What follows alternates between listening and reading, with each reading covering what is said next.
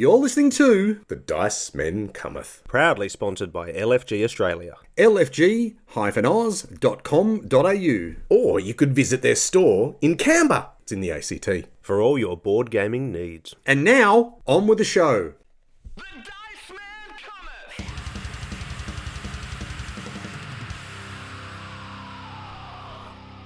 Good afternoon, good morning, good evening, good night, good morrow. Happy Easter. And everything else in between. You are with the Dice Men Cometh, coming at you live from a secret studio in the little island of Tasmania. My name's Garth. I'm joined, as always, by Mark. Leon is having a little bit of a break, and mm-hmm. we are here to talk everything tabletop, board gaming, things you can do on, around, under, through a table. And oh boy, this is an episode. And it's a feature episode. It sure is, Garth. So, in fact, we are actually... The Stonemaier Men Cometh on today's episode, I think, because we're we're basically doing a, a whole episode mm. featuring two Stonemaier games. Absolutely. That's pretty exciting. It is. It doesn't happen very often, and we are very excited to be doing this because we talk about a lot of games. We do. And Stonemaier makes games. They so do. What better opportunity to combine Stonemaier, who has very generously provided us with some games, and our love of games to talk about games. And not only that, Garth, but we've got almost the culmination of perhaps the most exciting board game convention-based competition in the Australian board gaming space to talk about as well. Possibly even the Southern Hemisphere. Maybe, maybe that's right. Um, but we'll, now that we've teased it, we can leave it to the end. We've got so much to talk about in terms of those Stonemaier games. But before we do, let's take a quick break, recharge our glasses, and come back with more on The Dice Men Cometh. The Dice Men Cometh!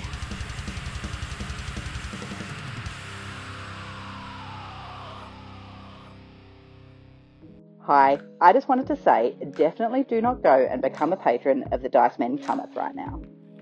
I advise this because if you do, you'll be entered into a competition to win some great games, and frankly, I'd like to keep my own odds of winning as high as possible. So definitely do not go to Patreon and sign up right away. Perhaps just leave it a little while. That way, you'll forget about it and remember again when the competition's closed. That's all from me. I'm Tegan Smith, and you're listening to The Dice Men Cometh. The Dice Men Cometh!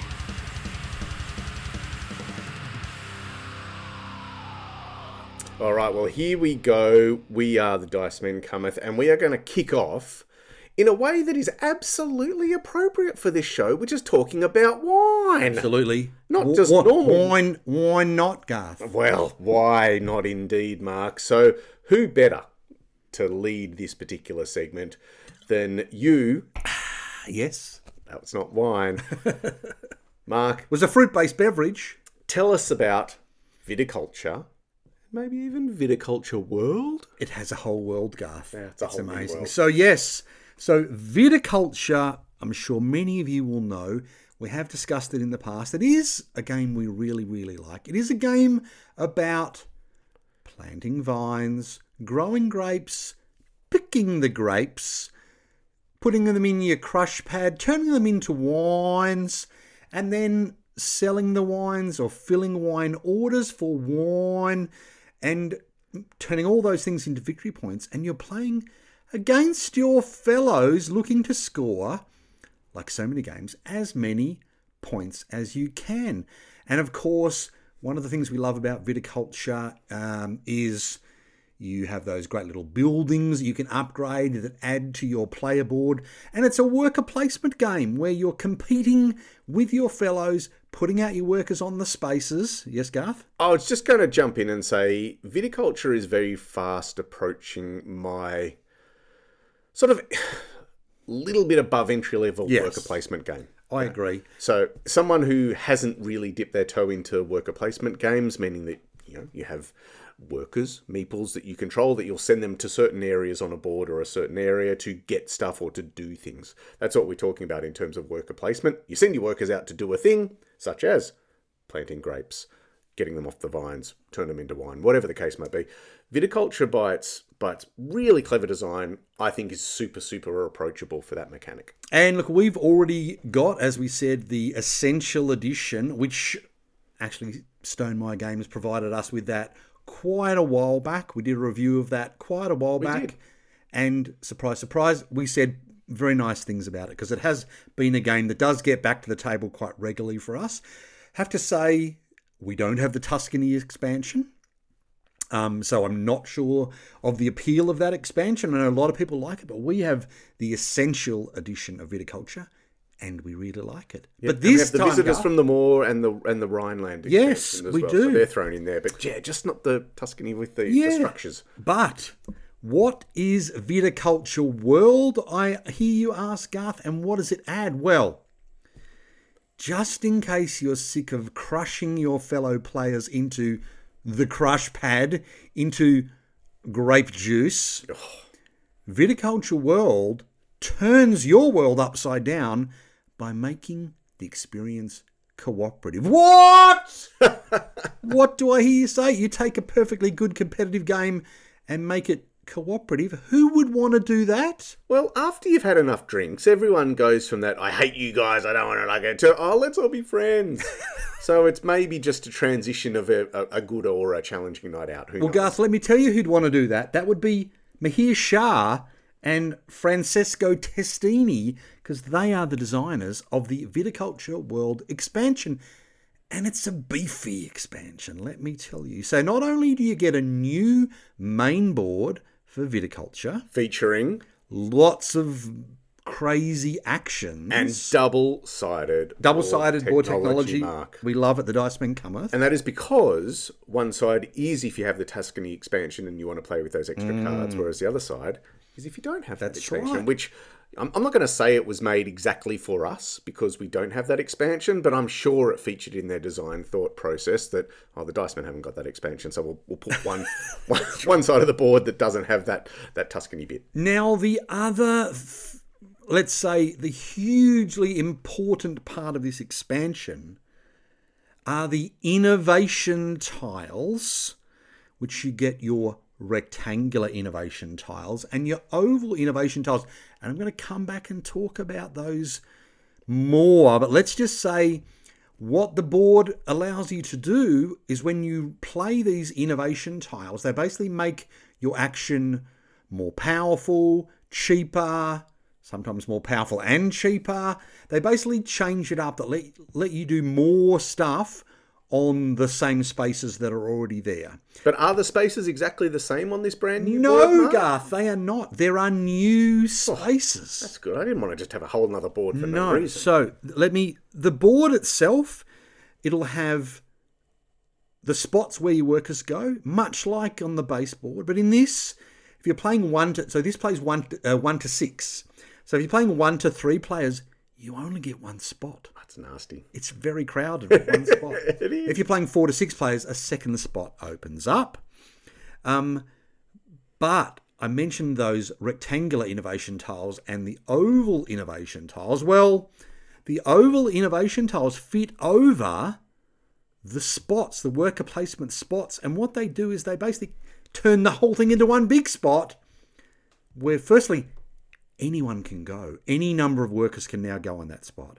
But secondly, some of them have, all of them have various symbols on there, which if your worker doesn't have a hat. Now, surprise, surprise, I haven't mentioned hats. No, you haven't. I'll get to the hats in a minute. So, but if your worker doesn't have one of these hats that I'm going to mention later, then they get to take the bonus that's on the oval innovation tile. Sometimes it's money, sometimes it's cards, sometimes it points to a do- another innovation tile, so you get a bonus, but you're able to get some form of bonus by going there if you have a hatless worker. Now, which is a trained worker. It is, Garth. So why do workers need hats? Well, there's a lot of... You spend a lot of time in the sunshine. There's a lot of sun out there, particularly because... in this expansion, we're going to some sunny places because it's not just set in the uh, provincial French or Italian vineyards anymore, this game. Depending on which of the seven different continental decks you would like to use. This game could be set in Europe, maybe in a different place, maybe in Spain, maybe in Czechoslovakia. Who knows? Czech Republic. The Czech Republic, sorry. Chechnya, even. Yeah, or Bosnia-Herzegovina, or maybe Scotland. I'm sure they've got some grapes there somewhere. But so it could be set in Europe. It could be set in Africa. Gets pretty hot there. It does. It could be set in our own Oceania. It could be in North America, Central and South America. It could be in Asia. Not in Antarctica, though. Not in Antarctica. They haven't released that expansion yet. I think that's six I've mentioned. Or it could be in this little place. I don't know if you've heard of it, Garth. Green Gully. I have heard of it. Yes. Yes. It's a little land that comes from the Charterstone setting. So you have these seven continental decks, which each change up the game, the cooperative now game, in a different way. Now, I am going to come out right here and say we're not going to spoil the content of those continental decks. Now, we have played with four of them, um, including the Green Gully, which is sort of like your tutorial deck. And then they are they go from easy to medium to hard. And boy, do they. um, but we're not going to spoil the contents of those, except to say that they're all quite different. Yes, that's true. They do very, very different things, which you won't really know until you basically choose those decks and start tell, uh, using them. But the instructions will tell you the sort of the difficulty range, and this, there's a suggested suggested order that you play them in. Yeah, and look, the Green Gully version is is the easy one, and it's sort of the this is how Viticulture World works, and hmm. this is, you know, introducing players to to the the new style of the game, and even that represents a fair amount of challenge because it is really hard as a person who knows viticulture quite well to really adjust your thinking about how it's going to be cooperative. Yep. Now, what you're doing in this cooperative game is very similar to what you're doing in the competitive one. You're trying to get points. Each of you are individually trying to get at least twenty-five points. However, you're also trying to go up collectively on the influence track, mm. and you need to get to at least ten influence, at least in the in the first game. You need to get to ten influence. It's a whole new track. You've got a whole new influence yeah. marker. I was going to say it's a maple leaf token, but that wouldn't be thematic. I think it's actually a grape, a, a vine leaf, a vine leaf. token. Yes. Maybe you could make it into a Dolmadi later on. Yes, but this is this is where, you know, the push and pull of, mm. of a, a good cooperative game comes in. In that, I want to do what's best for me and be selfish and rah rah rah, and I want to get to the twenty-five points as quickly as I can. But I look over there and see, oh, Mark's struggling. Mark's not going to get there, and if he doesn't get there, then we're all going to lose. So I'm going to have to try and help him. Mm, and let's talk in a second about how you help. But I want to go back to the hats. So in the original Viticulture game, you have, I think generally you start with five workers and a grande, but you're able to add, I think, one or two extra. Let's not get into the, the nitty-gritty. In Viticulture World, you have your grande still, but you have four other workers. Two of them get to wear yellow sun hats for keeping off the summer sun. And two of them get to wear beautiful blue trilbies for keeping off maybe the winter sun, maybe the rain. Who knows? It depends where you are. I should have had a pom-pom on them for like winter yeah, beanies. Yeah, it could have been like something. beanies, but yeah. then they would have had to make two different molds. So you have these hats, and your, your workers start, two of your workers start with yellow hats, two of your workers start with blue hats. What does that mean? What it means is the workers with the yellow summer hats, they can only do summer actions. Because if you remember back to Viticulture, you've got the four seasons. You've got spring, which is basically just determining who's going to go first. And in a similar way, you have spring in this game where collectively now you're going to determine who's going to go first and what bonus you're going to get. You still get your rooster token out. Mm-hmm. Um, then you've got summer, where you can take summer actions. So in this version, only your workers with summer hats can only do summer actions. Then you have the, let's call it fall for our North American listeners, where you get, in this case, you get a little bit of a bonus. You get to choose between one card of any type, two dollars, or you get to upgrade age, grape, age one of your grape tokens. Yeah. So you can pick one of those three things. Then you go into winter, and just like in summer except colder, your workers with blue hats can only do winter actions. So you're very restricted at the start of the game. Basically, forty percent of your workers can only do half of the actions on the board. Another forty percent can only do the other half. And at the start, the only worker you've got that can do actions in either season is your grande. Again, your grande doesn't need a vacant spot to go like in the base game. But your grande in this version gives you another bonus, Garth. Oh, it's pretty exciting. It is. It allows you, if you go where someone else has a worker already, it allows you to trade. What can you trade? Stuff. I've got to look it up because it's it's there's so much. You can trade money. You can trade vine cards. You can trade wine order cards. You can trade grape um tokens, and you can trade wine tokens. So, Garth, just as you were saying, you know, I can go all out, get all the twenty-five victory points I need as quickly as I can, and then I go, hang on, I might as well just go now because there's nothing left I, I can do. No! You can then give your bonus, your extra wines to your other players, or trade them, I should say. You can give them money to help them on the actions. So, therefore, building in this sort of cooperative part of the game. It's quite exciting. Well, it is, and it's also absolutely vital, uh, especially in the probably the first half of this game.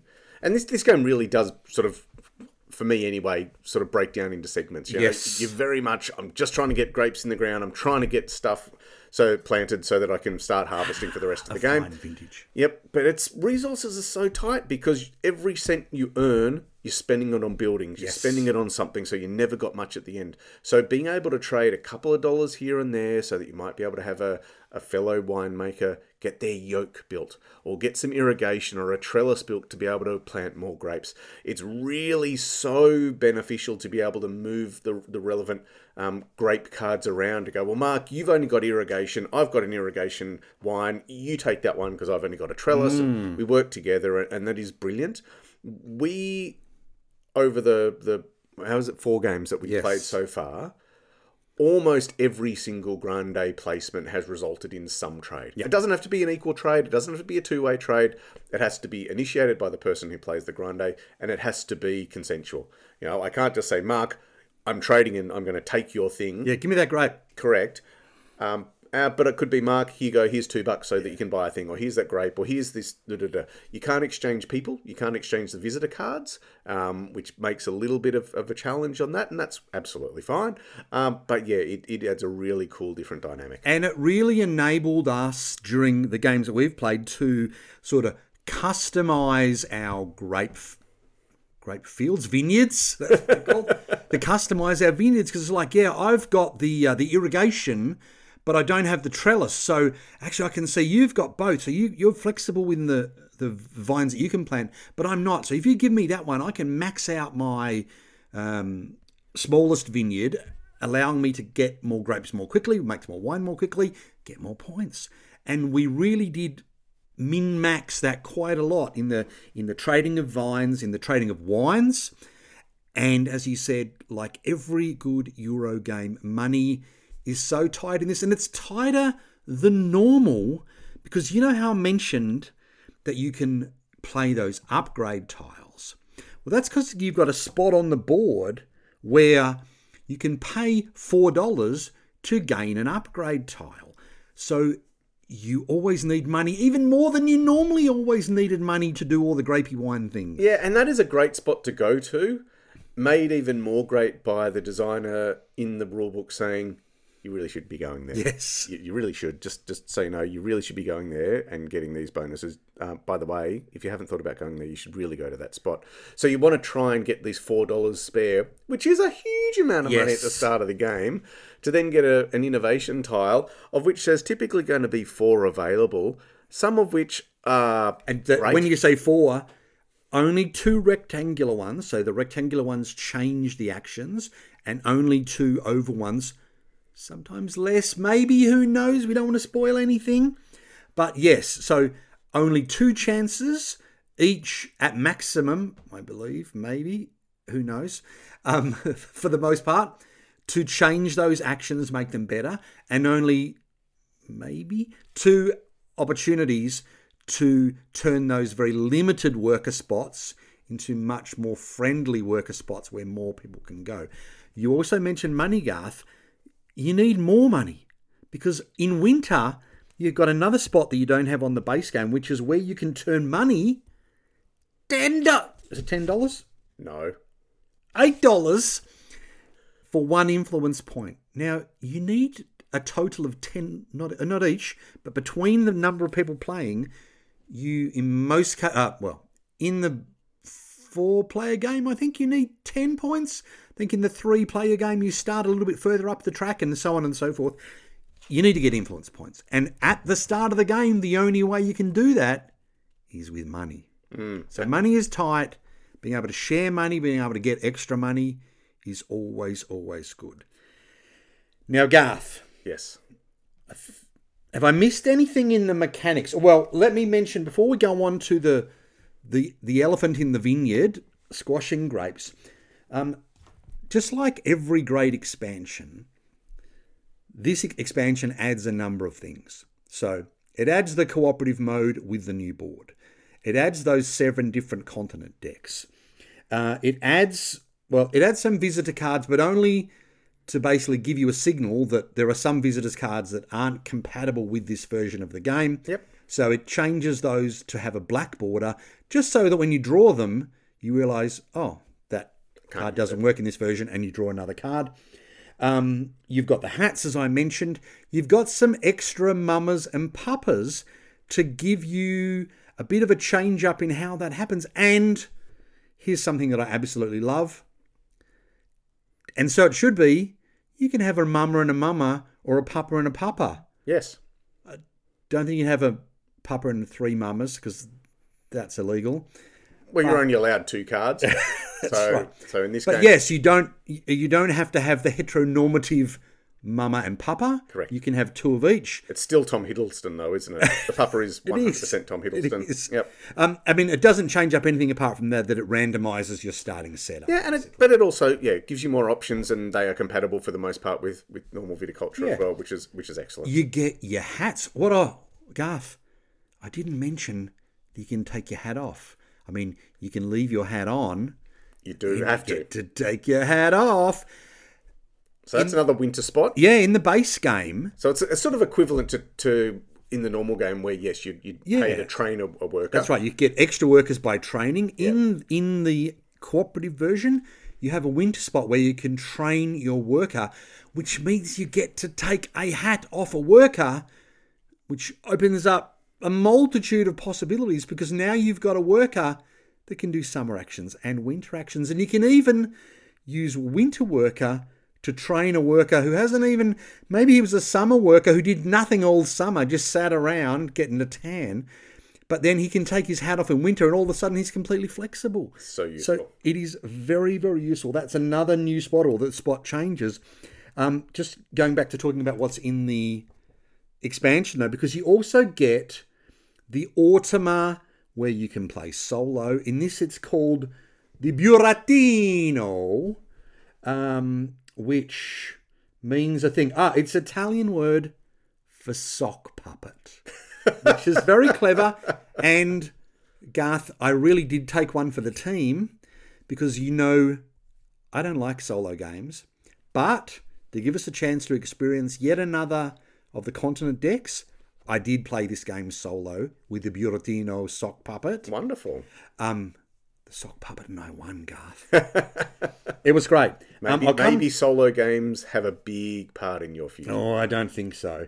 Um, but yeah, so you... And, and as we said, you've got those upgrade tiles. Now, let's talk about the elephant in the vineyard, those upgrade tiles. Yep. So what happens for the most part generically, subject to any changes that might be made by whatever continent deck you are playing, because they all have their Hashtag own no spoilers. Special instructions that will tell you variations of setup. So notwithstanding that, what you will do generally is you will have a shuffled stack of the rectangular upgrade tiles and a shuffled stack of the oval upgrade tiles. And subject to other rules... Oh, stop saying that. Just you, talk generally. Sure. You, Crikey. For the most part, you will have two rectangular and two uh, oval sections to choose from.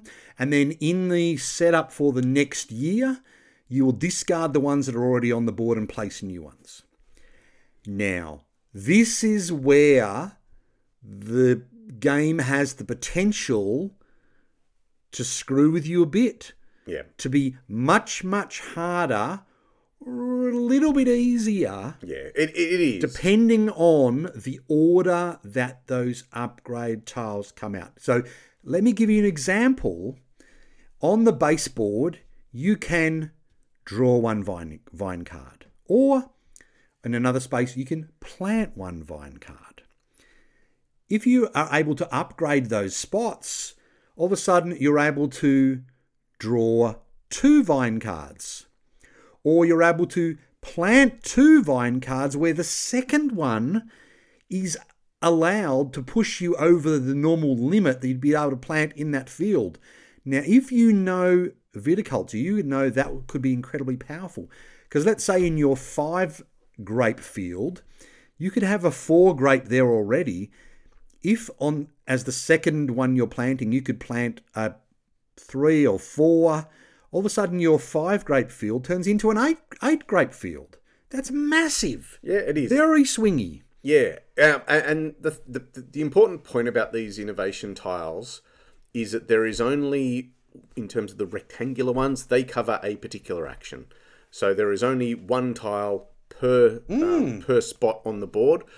I don't can't even remember how many spots there must be, but it must be sixteen, eighteen, something like that. Uh, two, four, there's eight on each side. There you so go. So sixteen. sixteen. So there's sixteen tiles, and obviously in a normal game, so these games generally have six rounds.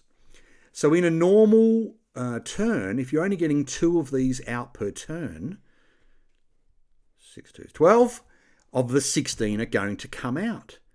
Now, one of these upgrade tiles takes the harvesting spot, where you can normally harvest one field, to harvest all your fields. That could be a massive swing. Yep. Or instead of drawing one wine order card, you get to draw two wine order cards and then fill one of the ones you drew, and the wine that you fill it with is allowed to be two steps lower than what it needs to be. So you can see the difference between the base action and the upgraded ba- action can be quite dramatic.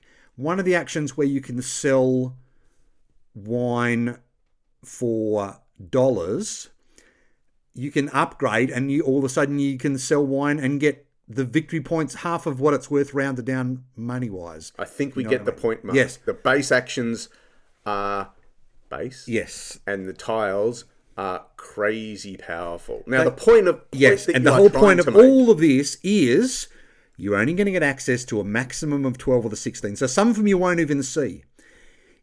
If one of the ones you don't see is the one that goes from harvesting one field to all fields, that's going to make a massive difference in your game. If one of the ones that you see first is the one that lets you plant two vines instead of one, or harvest all your fields, like the order in which they come out can massively change the game. And what we saw was, and I, I saw this in my solo game as well, is the order in my solo game, the order came out very, very friendly to me.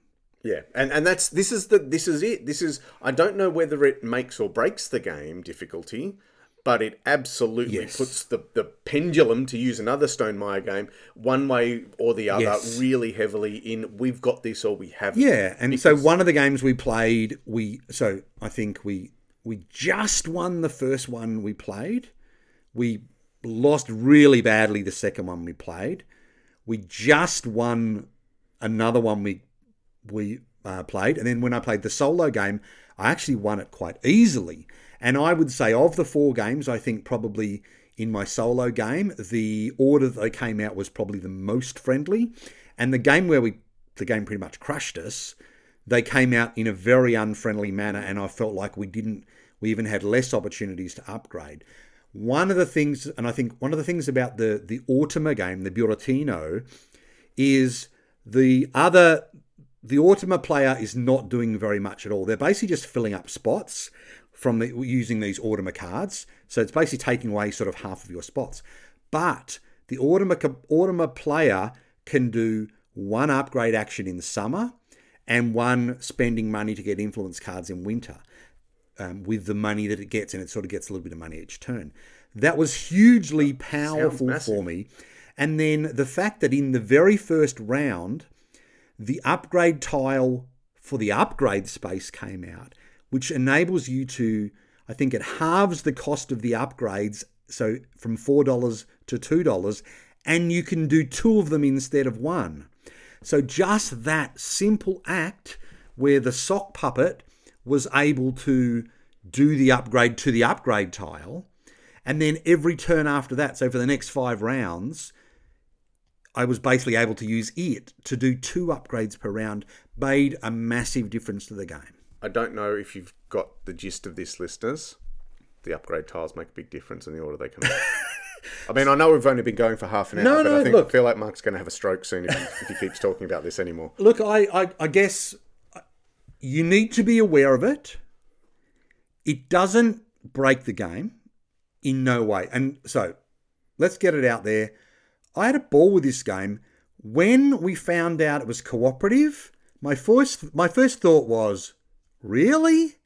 This is such a fun competitive game. I love this game. I love competing in it. I usually do quite well at it because I'm a bit of an engine builder freak. But I sort of thought, I don't know if I'm going to like it. And Garth, I loved it. Yeah. I loved the cooperative version. It really feels like... it's a very different game. You've got to work. You've you've really, really, really got to work together so hard. Um, the different continents change the game up quite a lot in difficulty. But what it means is um, you've got seven, basically seven different versions of the game to play. You then, because they give you extra cards in those decks as well, so they don't play exactly the same every time, you've got multiple different versions to play. It is a lot of fun. Um, as I said, the continents play quite differently from what we've seen.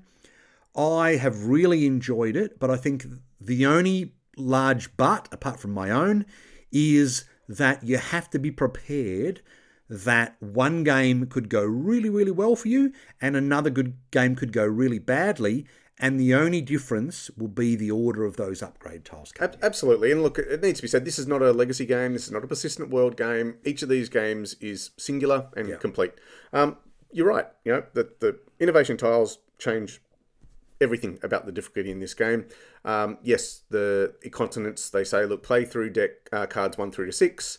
Once you've done it again, you can mix them up in a certain order. Yeah. And, you know, just have it randomized, and that's going to throw it all out. Um, The challenge with all cooperative games is the quarterbacking aspect yes. to it. This game skirts that line, I think, because it is so tense yep. at times yep. that you do go, well, you need to do this so that you can do that, so that I can do this, so that we can do that spot. Because, you know, you, you can only go until mm-hmm. you've got those upgrade tiles. You can only send one worker there yep. or your grande. Yep. And if you send your grande to a place, you want to be able to take advantage of a trade action. Or you need to try and focus, well, we need to get the, the oval innovation tile, which opens up the space to more people, but which one's it going to be? Yes. So it is a real challenge. And, and look, I, I do want to commend um, Jamie and the, the team at Stonemaier, because this is an excellent cooperative game, but you need to have done the work in viticulture to understand how viticulture works. Mm-hmm. So I wouldn't be recommending you buy Viticulture and Viticulture World at the same time and go straight into the yes, I agree. cooperative version. I'd be I'd be absolutely playing the competitive version um, just to get your head around it, because even that can be a real crunch for a, for a relatively simple worker placement game. Viticulture, to be able to, especially in maybe the last two rounds, try and figuring out the... the exact order of mm-hmm. harvesting fields and getting grapes, and those orders are going to be filled. All of it is just this, you know, this really beautiful sort of slight brain melty situation, yeah. which is what we're after. Yeah, and I think, look, for anyone who really enjoys Viticulture World, this is well worth a look, even if you don't normally play cooperative games, because I think the game keeps the essence of viticulture in that you're building an engine with multiple parts. You've got to do it very smart and very efficiently. But in, in this case, you've basically got to do that exercise three or four times, dealing with the different situation that people have different cards, people have different different starting setups, you've got those different continents. So it really keeps you guessing. It makes you work, but in such a fun way.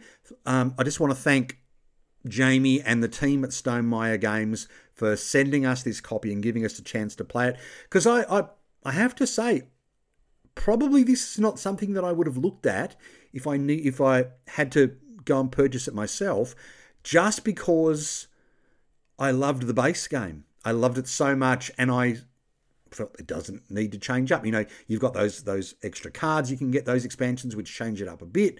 Um, hey, maybe we could go to Tuscany. But I didn't think like I needed a new version of the game. No. This has opened my eyes to what a different version of the game can be like, and I loved it. I loved it so much I played a solo game where I hate solo games, and I actually had fun. Um, and it's about fifty dollars. So yes. If you've got viticulture and you've got friends who don't like competitive games, Try try this, because for fifty dollars, oh yes, you would get your money's worth. Absolutely. It really, I mean, basically gives you a whole nother game that keeps enough of the similarities but changes it up so much. I can almost guarantee that you would love it. Um, I've rattled on about it for, for so much now. Again, thanks so much to Stonemaier Games for giving us this um, review copy. It is fantastic. We'll definitely be hanging on to it. But Garth, yes, time for me to take a break. Do you not want to talk about the innovation tiles and how they're better than the space? Like yeah, there was a couple you didn't talk about in detail. Oh, I don't want to. I don't want to. I can't. No. I need to. I need to take a, a a drink, take a breath, and when we come back, oh, what do you reckon? We might talk about another Stonemaier game. Yeah, that sounds. Let's great. Let's do that. Um, we'll be back shortly, but you're with The Dice Men Cometh. The Dice Men Cometh!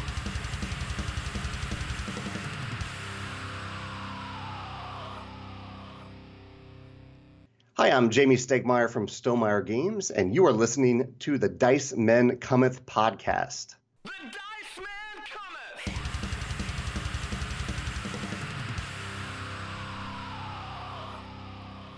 All right, after a fine wine has crossed my lips to help me get my breath back from talking about the last amazing Stonemaier game, guess what?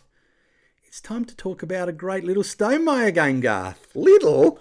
Little? Okay, not so little maybe this one. Well, we're talking about Tapestry, which we did talk about already in depth in episode, what, two eighty-five? Correct. So, you know, if you haven't already, go back and listen. One of our best episodes, I, I dare say. Garth, any episode where you use the words sexy sandpaper is got to be worth listening to again. uh, so, yes, sexy sandpaper does relate to the quality of the paper stock, which is really cool.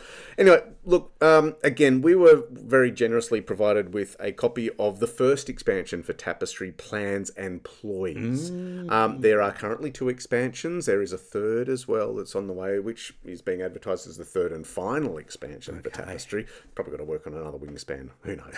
He's always got about ten yes. things going on. And um, well, one of the great things about new... the email they Send. They've got a new exploration game yeah. coming out soon. Expeditions. That's right. Yeah, but you when, if, if you get the emails from, from Jamie, which which we do, it's always got this little chart of, you know, these yes. are the games I've got and these are the positions of them in and this is that. And, and it's really fascinating. And I don't know how the guy sleeps because there seems to be a, always something going on. And look, Garth, just speaking of him not sleeping and having something going on, did you see... There was an email, I think it was in, it was either on the website or in that email list, where he basically broke down his profit and loss for the company for the twelve months in terms of units of games sold, which ones were making profit, which ones are doing reprints.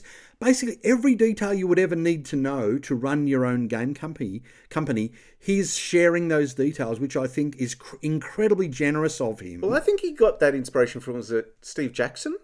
It was, it was someone else okay. who, who used to do yep. that and may still do it. But I look, I think in, in a hobby such as ours, where every dollar counts. Mm-hmm. And there's only, there's only, you know, an increasingly small number of yes. successful publishers. Getting that information out there is is fantastic. Having having that transparency to yeah. go, you know, this is a, a very successful publisher.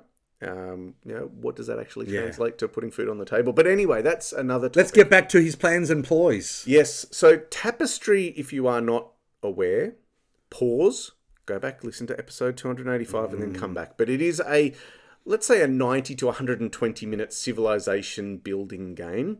Although it is very abstracted in that regard, because on your turn, primarily you're going to be moving up one of the four tracks, whether that be science, technology, exploration, or military. You're going to be spending resources at a, typically at an increasingly large amount of resources to go further and further up the track. That is equivalent to your civilization discovering a thing, discovering writing, discovering something or other. Yeah. And that's how your your civilization is being abstractly sort of progressing. progressing. Um, one of the major features of it is these beautiful three D fully painted miniatures of different types of buildings that you will get essentially as milestones as you progress if you are the first civilization to reach these particular benchmarks. They fill up a, a spot on your board, which is essentially your capital city. You'll get points for completing rows and columns in that capital city, which is another abstraction. What Tapestry pl- uh, Plans and Ploys does is add a few little wrinkles to it, mm. and already, you know, again, Stonemaier are doing those games which are thinky but not too complicated. Yeah. yeah. You know, so in this one, you get a whole bunch of extra new civilization mats, another ten of those uh, at the start of each game. Everyone's going to typically be dealt to when they get to choose one. That's going to be your civilization, whether that be, you know, the artisans or the aliens mm. or the treasure hunters or something else. And that's going to give you potentially a little bit of a direction or a little bit of a special bonus that might apply during the income phases of the game or at the start of a turn or something like that. So they're going to be all a little bit different. So it gives you that asymmetric ability, which is great. You've then got new landmark buildings, um, which is great because more big, more big buildings is more better. Five of those buildings are actually uh, in a five-player game, because this does go to five, um, would be potentially given to each player as, as part of the starting setup, where you each get a card that says, when you have achieved this thing, you get to place this particular landmark. Yeah. So, for example, I have a T V tower.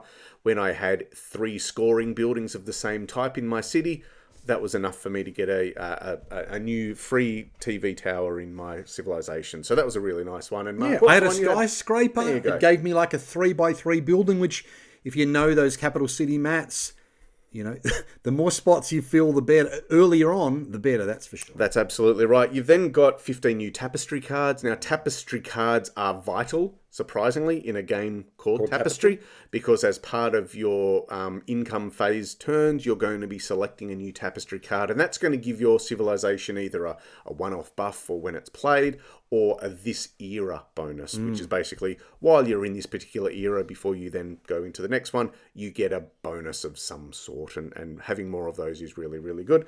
You then get four new space tiles, including mm. a fifth space tile, which replaces a misprint from the original game. Okay. Um, you just throw out and recycle the one that you don't need. And then you get these little twelve landmark tokens. Now, one of the things that is really cool is these tokens go on the board on each of the little landmark spots, which are the three D molded buildings, and it just makes it really super easy for everyone at the table to see which buildings have already been taken. Because if there's a little token on the track, you go, oh, that one's still up for grabs. I can go for that one up this track. Whereas if it's not there, you go, oh, Mark's already taken it. Now, Garth... Oh, it, it also adds oh. a bag for your exploration tiles, oh, nice. Which is good. You don't have to put them in stacks draw anymore. Out of a bag, that's right. Now, what I was going to say is, if Leon was here, of course, what Leon would say is, what I want in an expansion is I want a bit of everything more. Just give me a bit of everything more.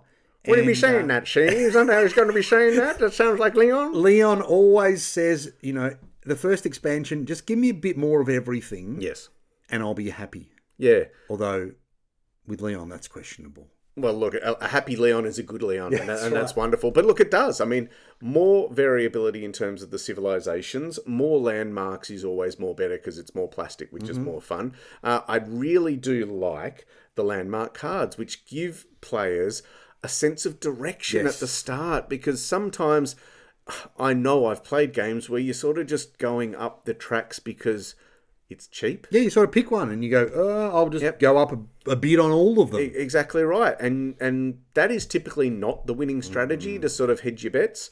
What I've found, and I've certainly won and I've absolutely lost, including probably forty-five minutes ago, uh, um, yes. is that you really want to pick and choose a couple of tracks yeah. and just go hell for leather. Yeah. I'm going to go up here and I'm going to put all my eggs in this particular track basket. So that's the way to go. Um, the new Tapestry cards, you took advantage of those in our most recent game. Yes. One of them is to get the, basically, like, is it a stadium, a coliseum, um, as a as a structure yeah. in your, your city. So that was good. I had uh, one which we didn't have to use, which is if you try tried to conquer one of my um, little tiles, I would have been able to play the card and go, ha, ha, ha, ha, suck it, Mark, but I didn't need to do that. And um, you played the aliens. Yes, which, a new civilization. Which have uh, a relationship with the space tiles, which are typically only available at the very end of the exploration if, if track. You, yeah, if you're lucky. And they... Um, They they were massively beneficial for you and your particular game strategy. So so that's like, but it was also really good. So look, it's a small box expansion. You know, um, it is a really compact box, uh, and I love that. The vast majority of the box is made of the seven new miniatures, but it's really super easy to integrate with the base game, and I can't see why you wouldn't just keep it in there forever and ever. Yeah, I don't see any reason to go and take out the civilizations, take out the Tapestry cards, just keep it all in there. It is a, a perfectly beautiful addition. It just adds more. And I th- look, I, I should say, I'm not always Mister Peter positive, like I am seeming to be in this episode, but, and not just because he sent us some review copies, but because I think it's actually genuine. The fact that not just in these games, but in other games I've seen, whether it's the Wingspan expansion that we spoke about recently, every time Stonemaier put out an expansion, quite often they include a couple little things that they don't need to, that actually don't add so much to the gameplay, but add to the quality of the game. So as you said, the little tokens that cover the landmark tiles, or the fact that they are now moving towards these... Um, recycled plastic bags that you can then recycle instead of the one-use bags. Just little things like that that add to the quality of the game, that add to the consciousness of the the designers, the producers, and the players. Little things like that uh, do make a difference in our hobby, I think. Yeah, I, I agree, and clearly it's working for, for yeah. Stonemaier. I mean, it's it's quite simple. So, you know, I, I would assume that Wingspan just sits back and makes Jamie oh, Stegmaier lots of lots of yeah. money, which is thoroughly deserved because it is a really accessible game. Mm. Is it my cup of tea? No. I find it okay, and that's fine yeah. because um, there are... Lots and lots and lots and lots of people yeah. who absolutely adore and love this game, and I think that's wonderful. I'll play it if I'm asked to play it, but is it going to be my first choice? No, a lot of the time. Um, but Tapestry, honestly, is a game that I really enjoy playing, but probably doesn't hit the table nearly enough. Yeah. Now, yes, there's a bit of reviewer's curse in that regard, in that, you know, the nature of what we do, we have to play new stuff over and over again, which, boo-hoo us, we have to play games. It's yes. really not a problem at all. But it does make it challenging when you find games that you do enjoy playing and you have to schedule those games in to play, yeah. just like we have to play new games. Yeah. And that, that is in itself a bit of a, a struggle. So I've been really impre- impressed with um, with Plans and Ploys. Uh, I don't know how much it is, but it can't be a huge amount yeah. of money because apart from those seven new miniatures, you know, it's it's good quality additional content that isn't going to change the game dramatically. Yeah, and it adds it adds new life to your game if you are enjoying it, that's for sure. It gives you options.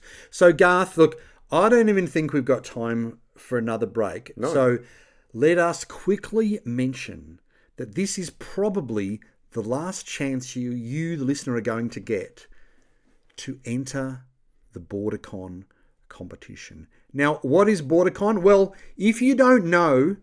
Probably what are you doing listening to this? But all you need to do is go back and listen to one of the three hundred fifty-two previous episodes, because I'm pretty sure if BorderCon doesn't get a mention in like ninety-eight percent of them, um, I think there's something wrong.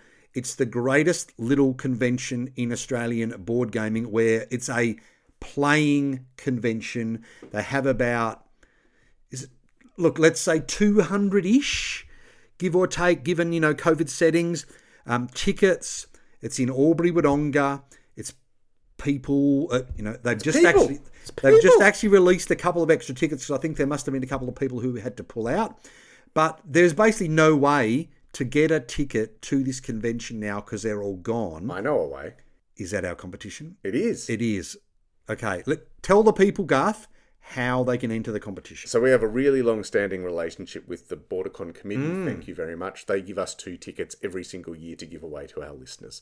So we are giving you that opportunity to win those two tickets. All you need to do, and the clock is ticking because you need to do it by the end of April, is send us in via an email or a tweet or an Instagram or a Facebook message or a carrier pigeon or anything. It's quite simply, what game would you like to play with the Dice Men at BorderCon? Once we are drawing all the entries at the end of uh, April, if you win, you will win two tickets to it. The email address to send it to is dicemencometh at gmail dot com. If you aren't already, follow us on Instagram. We are at dicemencometh, on Twitter at dicemencometh, on Facebook, Dice Men Cometh. Cometh. Yep. Um, that's, We're remarkably that's, consistent. Like. We are remarkably consistent. That's a joy of being doing this for so long. Is right. Facebook had like five people when we started, that's... so that was really good. Well, when we moved over our MySpace page. so look, yes. the, the key is we have got plenty of entries, but we always want more. And BorderCon is so hard if you've not been before to get in. Because yes, there are two hundred tickets. However, a very sizable percentage of those go to the repeat um, attendees. So it's not like all of the tickets are just yeah. open slather. It That's is right. only a percentage of them that get to be given out to new players. And the important thing is, if you're already going, think about your friends who you would love to have there with you. Because normally, BorderCon, you can't transfer the tickets. If, let's say, Garth didn't want to come this year, I couldn't just take his ticket and give it to my wife or some other random in the street. Garth would actually have to give that ticket back to BorderCon and they'd give it to someone else. That's right. So this is basically the only way that you can get two tickets. You can give to anyone. Freedom! So think of your friends. Think of your family. Think of sitting around playing games for four days in beautiful Albury-Wodonga at the Hoveltree Inn, with two hundred of your nearest and dearest, closest board gaming friends, where you could play multiple games of Viticulture World. You could try and get through the seven different continents. You could add in expansions to Tapestry. You could do so many different things. I guarantee Wingspan will be played there as well. Oh, my goodness. Absolutely guarantee. Garth? Yes. Are That's we what we've got time for. Well, look, thank you very much to, um, first of all, to, to Jamie and the team at Stonemaier for sending us these review copies. We really do appreciate it being sent from all the way North America down yep. to, to this little island that could. Um, thank you, of course, to our long-standing sponsor, L F G, looking for gamers. So mm. if you are interested in games, including the ones that we've talked about, please go to L F G dash oz dot com dot A U. for a full selection of your board game. I'm games. actually just about, hopefully, to receive from Charles... that I'm paying for, um, my new Wingspan expansions, because my wife loves Wingspan. Excellent. So look, that's it. It's episode two hundred fifty-three. three hundred fifty-three. Oh my gosh. I want to go back to two eighty-five and talk about Tapestry again. So look, thank you very much for listening. Please remember to enter the BorderCon competition before the end of April, because if you don't, you will regret it, yeah. because there's two people that you could have had there that are not going to get the opportunity. Thank you so much for listening. Thank you again to Stonemaier Games. Thank you for hanging around now for coming very close to ten years, Garth. I know, a decade. Listening to The Dice Men Cometh. We will talk to you again very soon. But in the meantime, play lots of games, take care of each other, and have fun. Bye. Bye. The Dice Men Cometh.